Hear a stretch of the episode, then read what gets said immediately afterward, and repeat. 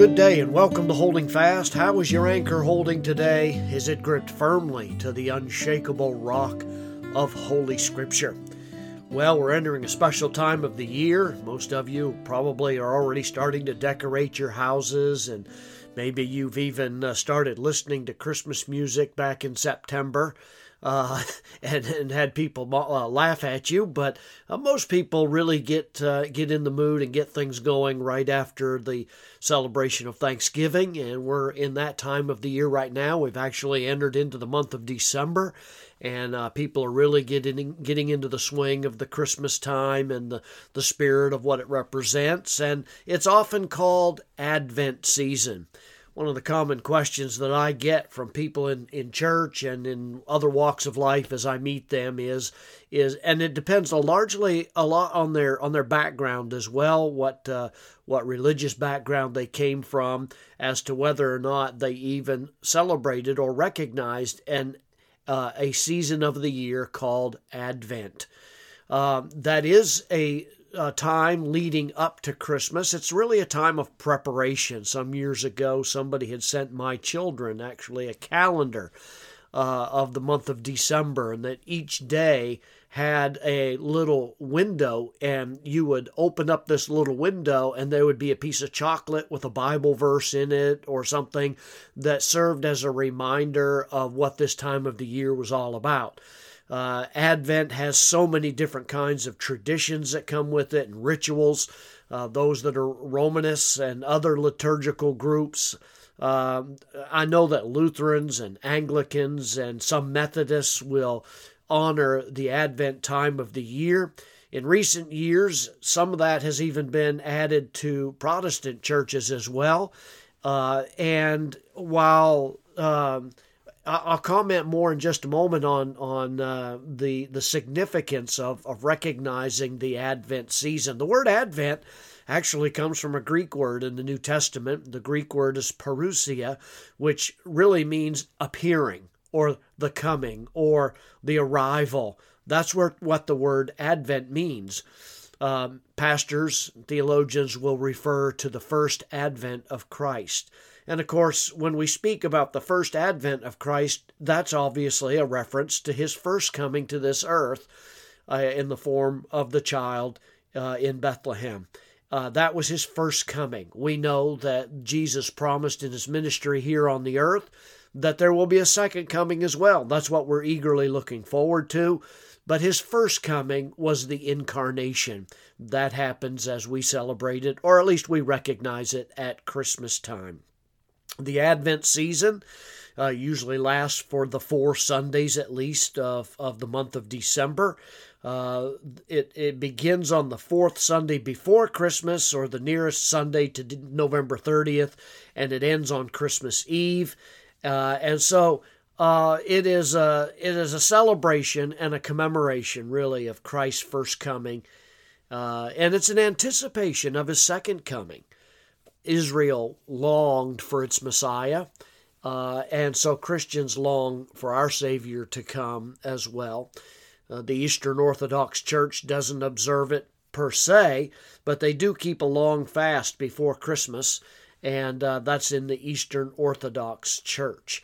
One of the most common traditions is the use of evergreen wreaths and branches and trees. It's something that became popular oh, a few centuries ago. As a matter of fact, I was reading recently, Martin Luther was one of the first ones that thought the idea up of having uh, lighted candles on an evergreen tree. I'm not sure how wise that was.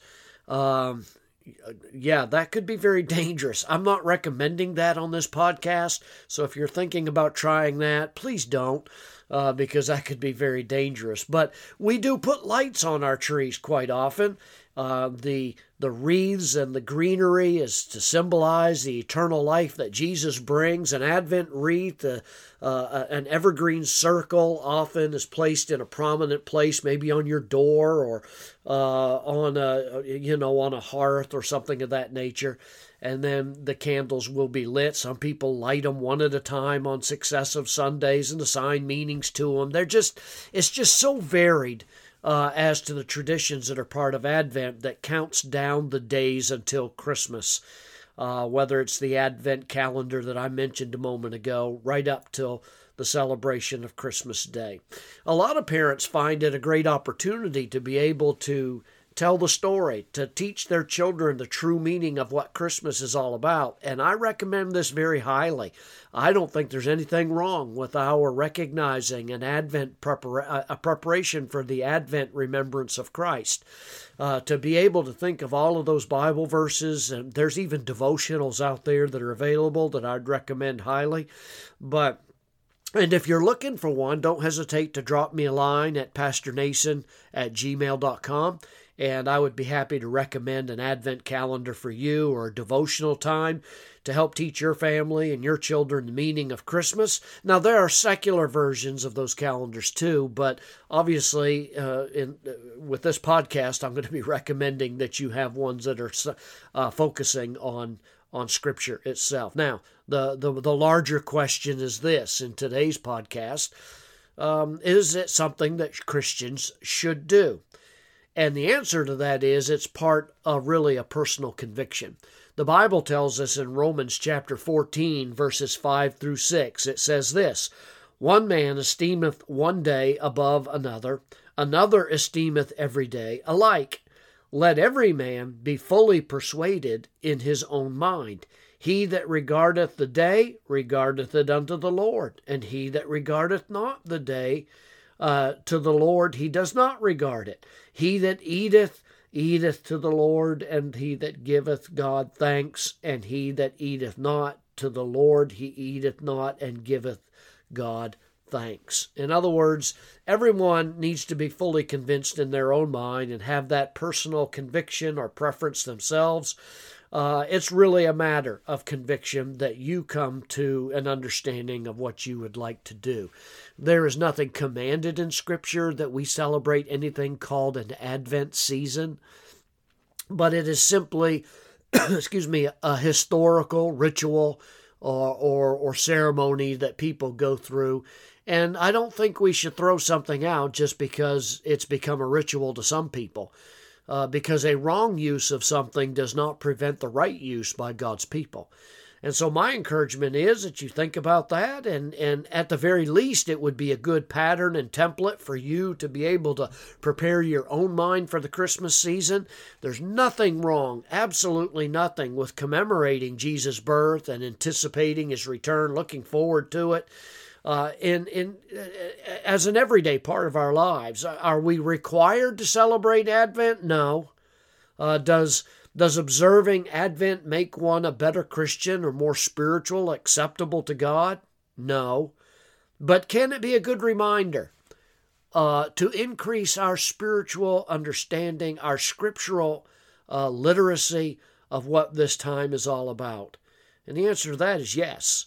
And that's probably where the greatest value lies. So, as you're looking at these days leading up to our celebration of the birth of Christ, preparing our own hearts, um, I would encourage you to be looking at the scriptures and finding those passages of scripture that are going to elevate your thinking to thinking more on the greatest gift that's ever been given.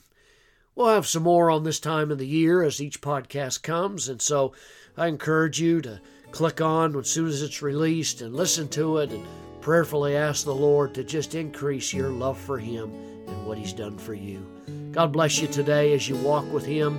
Look for somebody to whom you can be a light, a light of the gospel today. Prayerfully ask God, is there someone that you would bring across my path that needs Christ? God bless you today.